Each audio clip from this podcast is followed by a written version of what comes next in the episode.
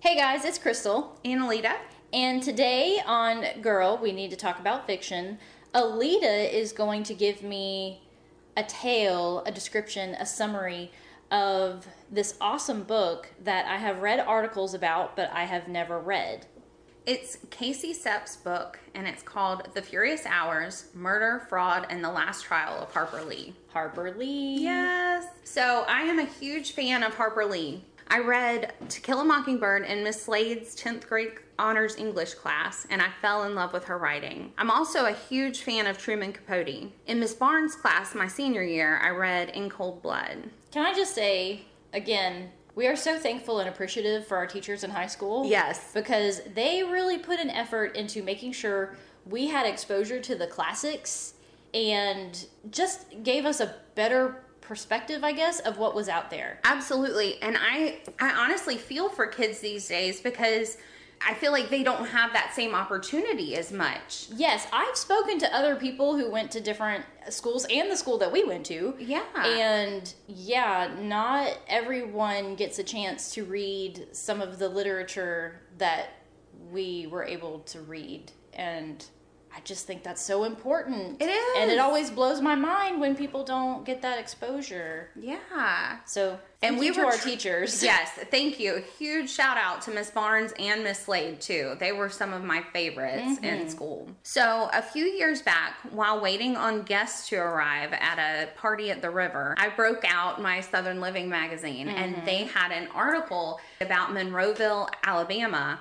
Which was Harper Lee's hometown, and Truman Capote spent years during his childhood there as well, visiting distant relatives. Because they were friends. You're going to get into that. I am. okay. So actually, they lived next door to each other when Truman was was, visiting. visiting, Mm-hmm. Yeah, his relatives lived right next door to Harper Lee. Harper Lee kind of fashioned her character Dill after Truman Capote. Truman Capote in, and so that was in To Kill a Mockingbird. in To Kill a Mockingbird. And I think I remember reading that before, but you just confirmed that fact that Yeah. she fashioned Dill after Capote. That is Yes. really cool. Of course, after reading this article, we had to go. Of course. You know, while we were there, we actually went to the, it's no longer there, but we went to the location of the two homes.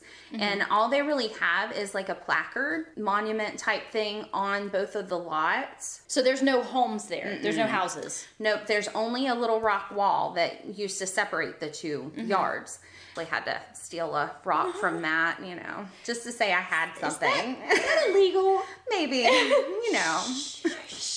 Don't tell anybody. but it was such a neat little town and we've since gone back and so some of the places are no longer there but the first time we went we went to boo radley's grill Which, if you're familiar with To Kill a Mockingbird, It's you know pretty who cool. Boo Yeah. Radley is. That's crazy that it's not there anymore. yeah That's they had sad. closed down the last time that we went Oh. but they have the courthouse set up there now it's more like a museum to both of the authors So is it a still? Is it still a functioning courthouse? no No. Okay. So it's No, just like it's a museum. just a museum Oh. now. Okay. Cool. But yeah, we took pictures and everything. It was really neat. And also, the town has a ton of murals on the sides of buildings that depict different scenes from To Kill a Mockingbird. That is so neat. Yeah. Also, I want to mention that, you know, we know of Harper Lee's work in To Kill a Mockingbird, but actually, she was instrumental also in Truman Capote's In Cold Blood. She went with him and helped research and interview people for that book. for that book. Mm-hmm. Didn't they make a movie about Truman Capote? Yes, they, They did. They made a movie with him with his research for In Cold Blood, they right? did. It's called Capote. Yep. and it's got Philip Seymour Hoffman, who I'm a huge fan of. And if you see, okay, so Truman Capote had an extremely odd voice. It was very effeminate, it was very high pitched. And also, I think that's why he did so well interviewing with having Harper Lee there. She was more down to earth and more like the people. I believe In Cold Blood was based on like a true crime that happened in Right. Kansas, maybe. It was one of like the Midwest states. Yeah, it's a little it's a little fuzzy because it's been a long time. Yeah. I- Um, for some reason, I'm thinking Kansas, but I do know it was like a Midwest town that it happened in. But I think he did well interviewing, and it, the movie kind of shows this too, having Harper Lee there because she was more down to earth, whereas Truman Truman, he had been in New York for a long time and kind of had that aura about him. Right. So- right. Like maybe not as approachable. Exactly. Mm-hmm. But he had an extremely high pitched voice and Mm-hmm. it was very distinctive. And so Philip Seymour Hoffman did an amazing Mm, job recreating that. And I mm-hmm. think that he actually won an Oscar for that. We'll have to look it up. Yeah, And I- we'll I definitely think. have to go into that further maybe for another Yeah. episode. Yeah. And I think the actual Truman Capote was in a few films before he passed away. I think. I'm pretty sure. May have been. Yeah. Um, now, other things that he was involved in were um, Breakfast at Tiffany's. Oh. Yeah. I did not know that. Yeah. I just watched that for the first time this past year and was just blown away. I've seen clips of it. I've seen like in passing. I'll have it Mm-hmm. on, and but I've never watched the full movie. So Yeah. I really need to do that. You do. It was it was excellent. But yeah, I want to say he actually wrote the wrote the play for that.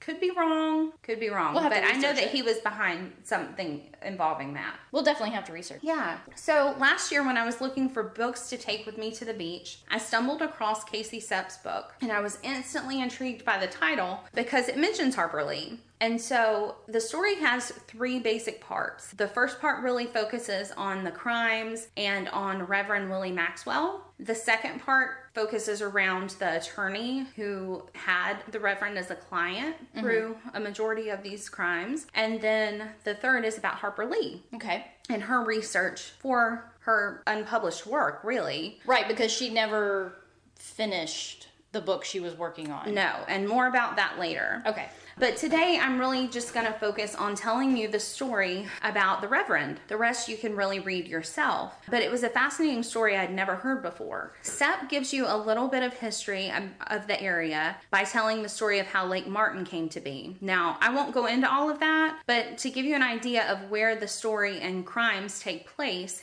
it's near the top of Lake Martin in Alabama, which is near Alexander City. Okay. So Alexander City is really at the north part of Lake Martin and some people might be more familiar with Wetumpka, which now has like a large casino, which I've actually been to with my great aunt, but that's at the south part of Lake Martin. Did you win any money? No.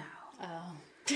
No, I lost my $25 in like an hour, but she enjoyed it. We sprung her out of the assisted living home and took her to a Took her to casino. the casino. Awesome. But she enjoyed it. That's awesome. Seth also gives a little bit of history about life insurance. Yeah, talking which- about money. yeah, talking about money.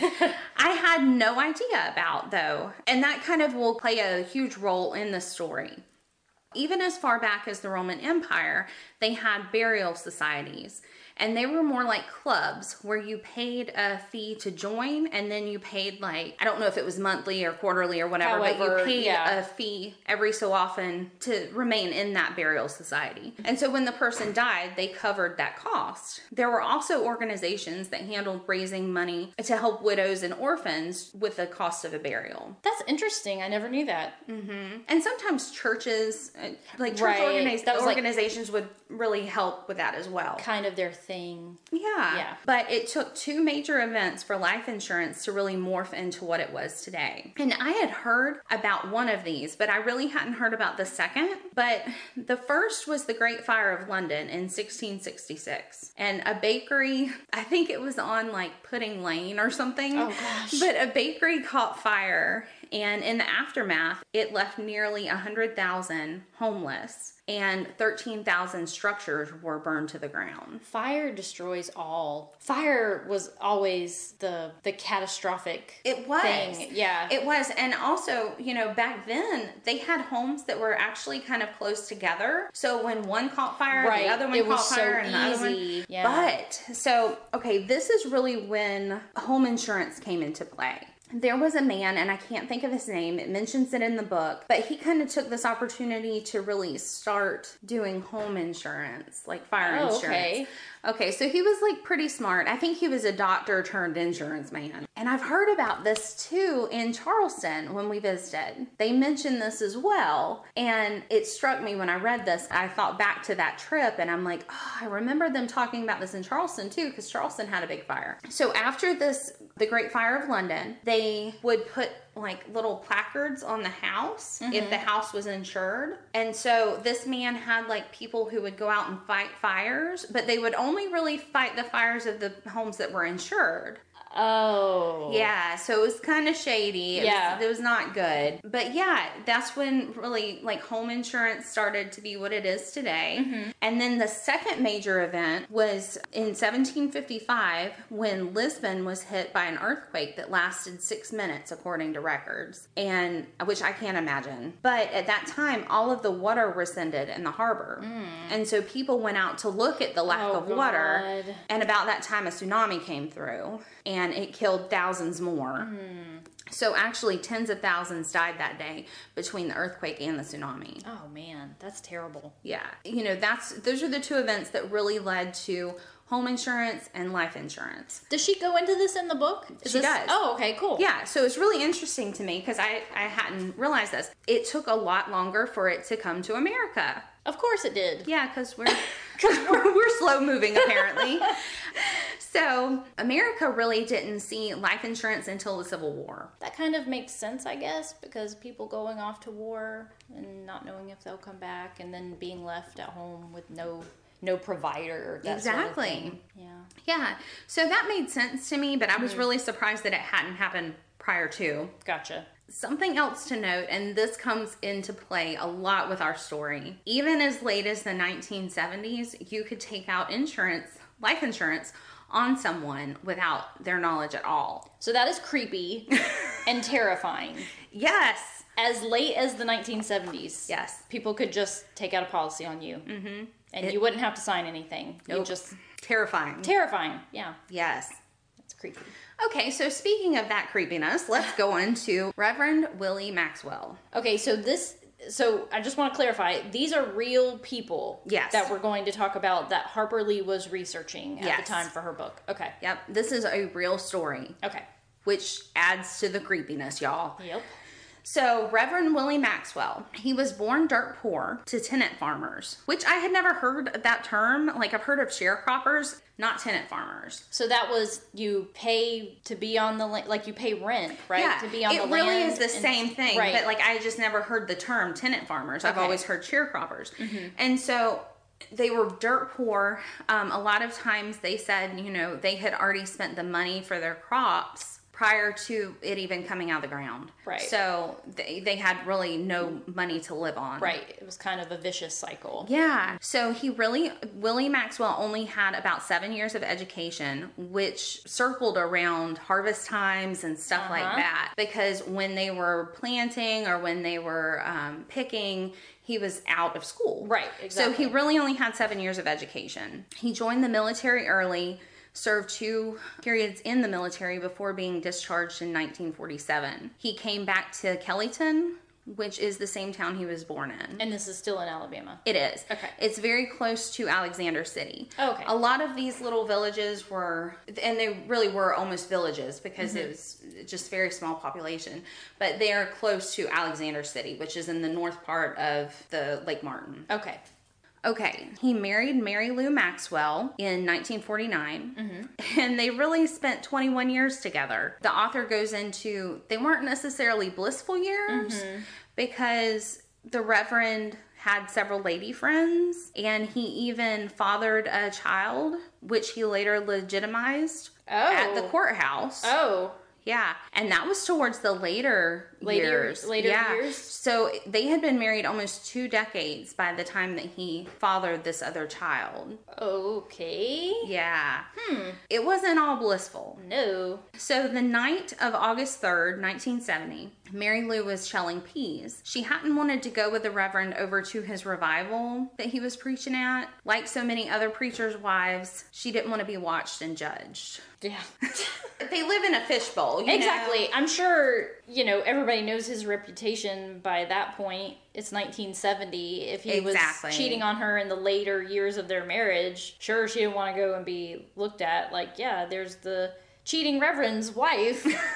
This is true. And the author really goes into what she may have experienced, you know, other women watching what she was wearing, other women kind of judging like how she acted, that kind of thing. Yeah. And that still happens today Oh, to, yeah. to pastors' families. Blech. So she was wanting to avoid all that ni- night, and she Yeah. was perfectly content shelling peas. And so her sister had stopped by, and then she went out to talk to her neighbor Dorcas Anderson. And then later she ran over to her other sister's house. But when she spoke with her neighbor Dorcas, she mentioned that Willie had wanted her to keep the phone line open so that he could call on his way home that night. So I'm guessing he was going to call from a payphone. They didn't Yeah. have cell phones. Yeah. And because he was going to be driving so late at night. Oh, okay. Yeah. It wasn't super far away, but like he wanted to let her know that he was on his way home. Yeah. Okay. So, Willie's account of what happened that night was that he tried calling from the road and she never answered. And then when he came home, she wasn't home. And so he went to bed exhausted. And around 2 a.m., he woke up and realized she wasn't there. So then at that time, he started calling around. Okay. Now, Dorcas's account was a little bit different. She said that Mary Lou had came over a second time that night, looking panicked, and had said that Willie had been in a car accident. That'll come into play in a minute. So, when they located Mary Lou's car, it was parked on the side of the road. Her car was barely damaged, and Mary Lou was in the car dead. Oh my god. So what? So that doesn't really make sense. The neighbor said Mary Lou had come over and said that Willie had been in a car accident, but then they find Mary Lou's car after Willie has come home and she's dead. She's dead. And so did they have two cars? Was this like a shared car? I'm kind of confused. I believe they had two. Okay. Because the because the Reverend had taken the one Okay. over to the revival. Okay. And see, it also mentions that while he was gone to the revival, she went and visited a friend. So I'm assuming they had two cars. Okay. So that night she had came out and told Dorcas like her husband had been in a car accident. She was gonna have to go see about him. So she left in her car. Okay, gotcha. All right. Yeah. Okay. Mm, Okay, so when they found her, she was she was lying dead like across the Across Front. the front seat. Yes, across the front seat. And actually, the author goes into, I believe she was wearing a white dress with red polka dots, and you could hardly see the polka dots for all the blood. Oh. Mary Lou, though, hadn't died in a car accident, although they had wanted they wanted it to seem that way because the car was barely damaged. But Mary Lou had actually been beaten to death after someone had failed to strangle her with something like a rope. Oh. Yeah. So after Mary Lou's death, they began to find out that the marriage wasn't all sunshine and roses, though it had spanned over 20 years, like I had said before. He had had several lady friends, like I said, the one that he had the daughter with, and then one that lived down the road from them. He was paying for a car for her. Like he was on the car note. Oh my god. Yeah. Okay. Insane. So the investigators started seeing that it wasn't all it was cracked up to be. Right. Come to find out, the Reverend had purchased a life insurance policy for Mary Lou shortly before her death. And after her death, he wrote a letter to the Old American Insurance Company letting them know that she had died in an automobile accident. However, he failed to mention that it had been ruled a homicide and he had actually been indicted for her murder. The letter was dated August 19th, 1970. So the night that Mary Lou died was August 3rd.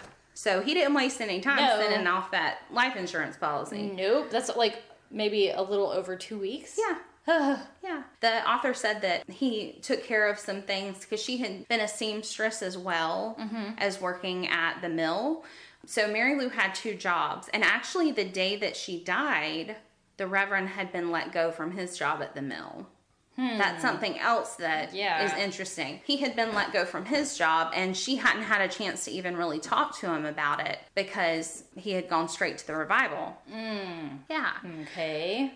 So, not only was the Reverend indicted, but actually one of his lady friends that they believed helped the Reverend ambush his wife at the church nearby where her car was found. Oh, okay. Yeah. So both him and the woman that they think helped him, they Mm-hmm. were both indicted. Okay. Yep. So, Dorcas Anderson, the neighbor, who had first mentioned that Mary Lou came over saying the Reverend had been in an accident, later recanted all of what she had previously said. Her testimony in court was completely different than what her earlier testimony was. So how does that? She just nope. It's it's totally different than what I said before. Heifer lied. Okay. That's what had happened. Okay. So the Reverend was acquitted for Mary Lou's murder thanks to the help from his attorney, Tom Radney, Mm. who also plays a crucial role in this whole story. 15 months after Mary Lou's death and four months after his acquittal, the Reverend took another wife, and you may recognize the name. It was Dorcas Anderson. No. okay. That so might be why her story was That changed. explains why she changed her testimony all around and the weird story about the car. Because just Yes. that this just didn't make sense to me that oh she came over and told me that her husband was in a car accident. Then it turns out she's in a car accident. Like that just was fishy. Mm. Honestly, I do think that the Reverend called Mary Lou that night. This is my personal opinion. I think the Reverend did call Mary Lou that night to get her to go out. So he could ambush. Yes. Oh my gosh. Yes. And so I think that's why Dorcas had said that. I don't think that she was lying at the first part of it. I think she was lying at the court At testimony. the court testimony. Yeah. Oh. which is like I like I said, that's how he got Mary Lou to go out that night. Okay. So the Reverend marries Dorcas, and actually they have a child together in that After short. Uh, they get married. Or I think she was pregnant before. Oh, okay, gotcha. Yeah. Okay. Dorcas, like I said, had been the Reverend's neighbor. She was actually married to Abram Anderson, who had been diagnosed with ALS. And while they thought he had several more years to live, he ended up dying in 1971. Yeah. So there was speculation, but nothing substantial about re- the Reverend's involvement in Abram's earlier than anticipated demise. It was after his death and after he married Dorcas that the rumors of him being a voodoo preacher began. Uh, okay. Yeah. The town started to think of him as a voodoo preacher. Interesting. Yes. So the Reverend and Dorcas married in 1971 as well in November. Uh, Okay, yeah. so her Her husband died in 71. 71, and then they got married in the same year. yes. Okay. Yep. And his insurance man came the very next day. After they were married. Yep. Why would she marry him? Dude, I don't know. Okay. All right. I don't We'll see. know. Okay. Shockingly enough, Dorcas was not his next victim. okay. The Reverend had to bail his brother out of jail for drinking and driving. And I think his his brother was kind of known as an alcoholic. Like this Okay. had, this had been a um, pretty consistent thing. And so he the Reverend assured the court that he would have his brother back for his court date on February 7th, 1972. However, the day before his scheduled court date, he was found where Highway 22 meets Highway 9. His actual cause of death was a heart attack due to his overconsumption of alcohol. Okay, so I think that the blood alcohol level is 0.08. Yeah. Um, so his blood alcohol level was 0.41. Mm. And guess who was listed as the beneficiary on his life insurance? Oh my The god. Reverend. Oh my god. Okay, so this is starting to get crazy. yes. Oh, it's going to get more crazy, Do honey. you think he like poisoned his brother? I think so. I mean, normal alcohol consumption, Or maybe he If got him to you're- drink and just kept making him drink? I don't know. Oh. 0.41 is extremely high. Yeah. So I, I mean, obviously it is since it killed the man. Yeah. But yeah, I don't know that that would be normal alcohol consumption. Yeah. But ironically enough, he was found on that road too. That's insane. yes. On September 20th, 1972, Dorcas Anderson supposedly left her three sons the one she had with the Reverend, Reverend. and then the two of From the hers. previous Yeah, with hers with Abram. She left to run to her mother's house in Alexander City to pick up fish. After an hour passed, the Reverend supposedly called his mother in law, who stated that she hadn't seen Dorcas. He then went and spoke to the neighbors. In my opinion, probably to establish an alibi. Right.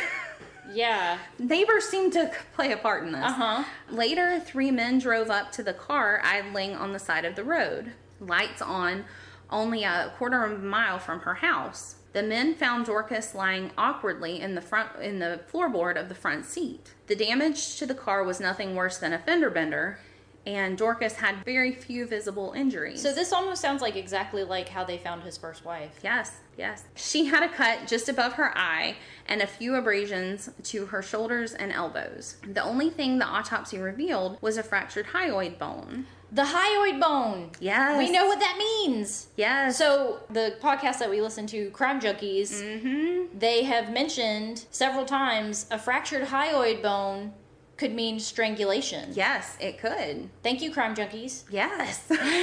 Big shout out. Yeah. But at the end of the autopsy, the medical examiner determined that Dorcas had died from acute respiratory distress, though she did not have asthma, bronchitis, or pneumonia. Is that the same thing as being strangled? Acute respiratory distress? But see, they didn't prosecute him for this one. Oh my gosh. Yes. Okay. Yes. I think that they literally just basically determined that it was the same thing as like if somebody died from an asthma attack. Even though she never had any history of that. Yeah. Oh God. Okay. Yes. Continue. It's super crappy. So Dorcas and the Reverend had not even been married a year. Wow. Yeah. By this point, the author notes that nearly everyone in town was afraid of the Reverend, and no one knew who he had the insurance taken out on.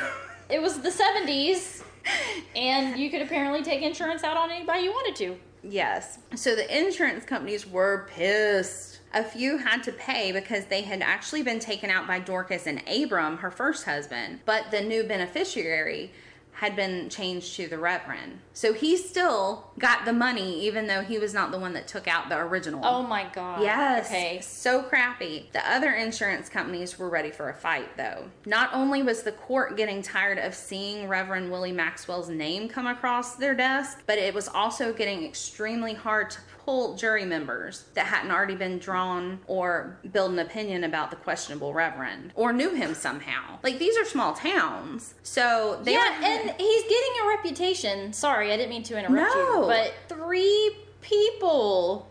actually, this is his fourth because they still consider Abram one of his, too. Okay, I lost count. Okay, so Oh, his brother. Okay, Yes. So, there's Mary Lou, there was Abram, there was his brother, and now Dorcas. that's four people. Yes. Okay. Yes. All right. So it's but he wasn't prosecuted for all of these. All it's really been is insurance and like Right. those kind of battles in the court. The But only one who was obviously- indicted for was Mary Lou. The insurance companies, I mean, of course they're catching on. This isn't just terrible luck. I mean, Yeah. people have died within two years. They four people have died. Mm-hmm. Okay. All Yes. Continue. Sorry.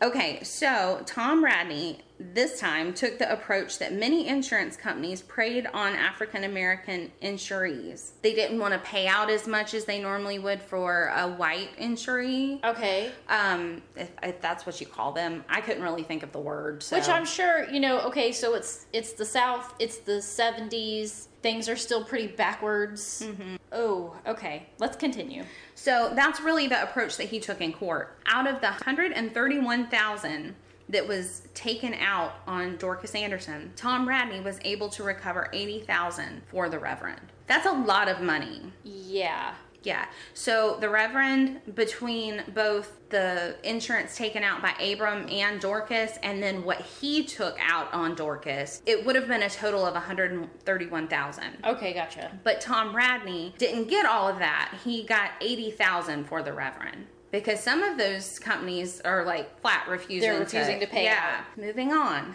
The next alleged victim of Reverend Willie Maxwell was his nephew James Hicks. James had worked on the Reverend's pulpwood and crew, but had become nervous to work with his uncle. Wonder why. Wonder why? Yeah. So on Valentine's Day in 1976, James went missing. Two days later, a woman called to ask the funeral director to send a car out to the same road that Dorcas was found on. Oh my gosh. Seems to be a theme. James had no visible injuries, and his car looked as if it had been parked, not wrecked. The autopsy report showed nothing. There was nothing to account for the death of the subject. Okay, so when I read the articles about this book, I honestly thought the Reverend, the way I read it, I guess I just wasn't paying it that much attention, but I thought he had killed a bunch of his family members at one time. No. So this, it's the same. I mean, the succession just seems worse. Like he's so blatantly cold blooded to keep doing these things. And I know, you know, innocent until proven guilty, but the evidence is there. It's not Mm-hmm. just circumstantial. It's the same road.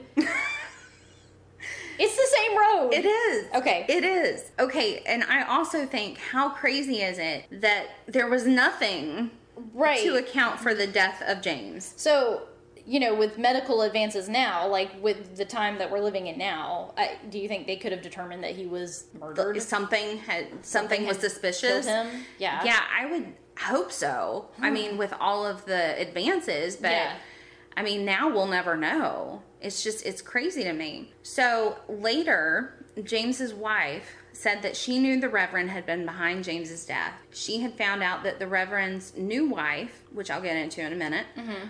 had been calling relatives trying to find out what James's social security number was. Well, that's really fishy. Yeah, for those insurance policies, I'm oh sure. my gosh. Also, with James's death, I really want to mention that this time investigators had had it. They were sick Right. of the Reverend. Right. So they actually found two men that the Reverend had spoken with, hoping that they would assist him in killing two of his nephews. Oh my gosh. In fact, one of the men, I think, had been to jail for something minor before. Uh-huh. And so the Reverend approached him and asked him how dirty he was. Like, would he be willing to do another crime? yeah. But unfortunately, even though they knew the Reverend had been behind these these murders, James especially, they couldn't they can't prosecute for a murder when the victim was not actually So they- listed as a homicide. So they just had no cause of death whatsoever. That is so strange. It's mind blowing. Yeah. Okay. It is mind So blowing. they couldn't prosecute him because, There's really no There's no evidence, evidence. to provide that he is. It was a homicide. except for the evidence that they have where he ta- he spoke to that Yeah. guy. Yeah. And of course, he was found on the same road. Yes. Yes. okay. So I mentioned Reverend's new wife. You know, he was getting really good at finding these women, but actually, this one had a role earlier in our story. Her name was Ophelia Burns. And in November of 1974 is when she actually married the Reverend. This was the same woman who had been indicted in Mary Lou's death. So he had been running around with her for quite some time. This is the Okay. one that they thought had This was the same one that was indicted with him with his first wife. with his first wife's murder, and he ends up marrying her. Yeah, she's his third wife. Wow. Yes. Tell me about Ophelia. Okay, so Ophelia, the new wife, actually had an adopted daughter named Shirley Ann. And Shirley Ann was a teenager and was kind of a little bit wild. She was sowing her wild oats. And one day she left. She had a job um, at a Hardee's, I think, Oh, like okay. Mm-hmm. a couple towns away or, or something. But she was not wanting to stay home. She wanted to go hang out with her friends, so she left. And Ophelia tried to stop her. The Reverend supposedly was not home at this time. He came home later. Um, Shirley Ann left the house. Mm-hmm. And when Ophelia didn't hear from her that night, she called the police. And then when the Reverend got home, they went looking for Shirley Ann. So the Reverend wasn't there, and then her daughter went missing. Okay. I Mm-hmm. So, don't like where this is going. When they finally went to the police department, they had actually already found Shirley Ann. oh no. Again on Highway 9, Oh my God. it appeared that Shirley Ann had pulled off the off to the shoulder of the road to change a flat tire. It appeared, emphasis on appeared, You're doing air quotes. yes, thank you, that the tire jack had slipped and the full weight of the car fell onto Shirley Ann. Oh my gosh. However, the tire was actually not flat. Oh my gosh. Mm-hmm. Shirley Ann's hands were clean. They didn't have any dirt, grease, Right. anything on them. And the lug nuts were actually pinned under her body. So they weren't. It wasn't like they were on the ground next to the car. Yes, it wasn't. It was under her body. Oh my gosh. Okay. Yes. Okay. So, again, another suspicious death. Right. At Shirley Ann's funeral, Shirley Ann's biological sister, I'm going to butcher this. It looks like Lavinia. Lavinia. Yeah, okay. Lavinia Lee was baffled at the Reverend's indifference. The Reverend just did not care. But I mean, this was his sixth death, so And did they find? I mean, he had had he taken out a policy on Shirley Ann? I believe he was listed as the beneficiary. However, he would not receive that money. Get on that in a second. Okay. Lavinia Lee was baffled at the Reverend's indifference. She pointed her finger at him right there in the funeral and yelled, You killed my sister and you're going to pay for it. And about that time, a man in a green suit walked up and shot the Reverend in the head three times, killing him. Wow. This was in front of about 300 people who were at that funeral. I have I have goosebumps. I have chill bumps right now. yep.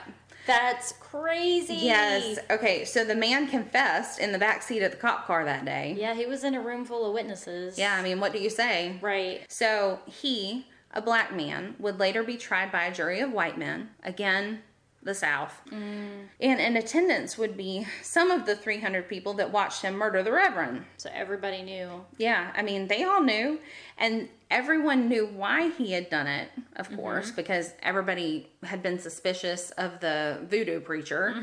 Everyone was actually just surprised that it hadn't happened sooner. Yeah. The Reverend had been suspected of six suspicious deaths in seven years. That's a lot. That That's is a lot. Yeah. he So- was a serial killer. Yeah. I mean, I know like he was he was getting money off of every victim. Yeah. So, another shock that day. The attorney defending the man who murdered the Reverend was Tom Radney, the Reverend's attorney. Interesting turn of Okay. events. So the same attorney that defended the Reverend first, then defended the man who killed him. Yep. So does the book you said the book does go into a background on Tom Radney. Yes. Okay, okay. And it's very interesting. And I just didn't want to get into his story as well. I really hope that you'll read this book. It's excellent. But yeah, it goes into the whole history of Tom Radney as well, who actually had a lot of involvement in politics too. He was a Democrat in the South. Okay, So, gotcha. Yeah, he has a really interesting story too, and he struck up a really good friendship with uh, Harper Lee. So, So so when she was researching all Yes. of this. yeah. And he would call her, tell her details, Uh-huh. stuff like that. So that was really interesting to me. But yeah, I think personally, I feel like he knew after a while. I mean, how do you not Yeah. know that the Reverend's guilty? Yeah. He may have gotten into it innocently, but then he's like, oh crap, I'm in this and I can't get out. Right. And so when the Reverend was murdered, he defended the man that killed him. Wow. Yeah, super interesting. I actually kind of just went into this, but as promised, I won't go into much of the story involving Tom Radney or Harper Lee. Because we want you to read the book. Yes. Yeah. But I will say, you know, they did strike up a friendship. Harper Lee actually worked on The Reverend. So that was going to be the title. That would have been the title, which was to become her true crime story, much like in Cold Blood, I would like to say. You right. know. Like Truman Capote wrote in Cold Blood, she was going to write The Reverend. Yes.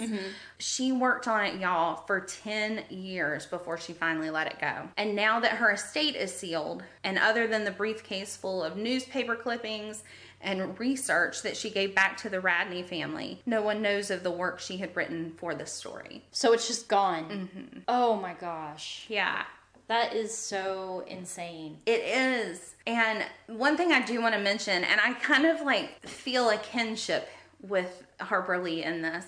There are some stories, you know, I, I write a little bit, not like fiction or anything, but like just short stories. But there are some things that I cannot bring myself to write. I just, and it doesn't matter how much I kind of work on it in my head or Mm-hmm. or even write stuff down. There's some there's some subjects I cannot bring myself to write. I kind of wonder if she wasn't just surrounded by all this research and it was just Too much. overwhelming after a while. And I think about the the fame and the pressure that she like the fame that she received after To Kill a Mockingbird and the pressure to live up to that Yeah.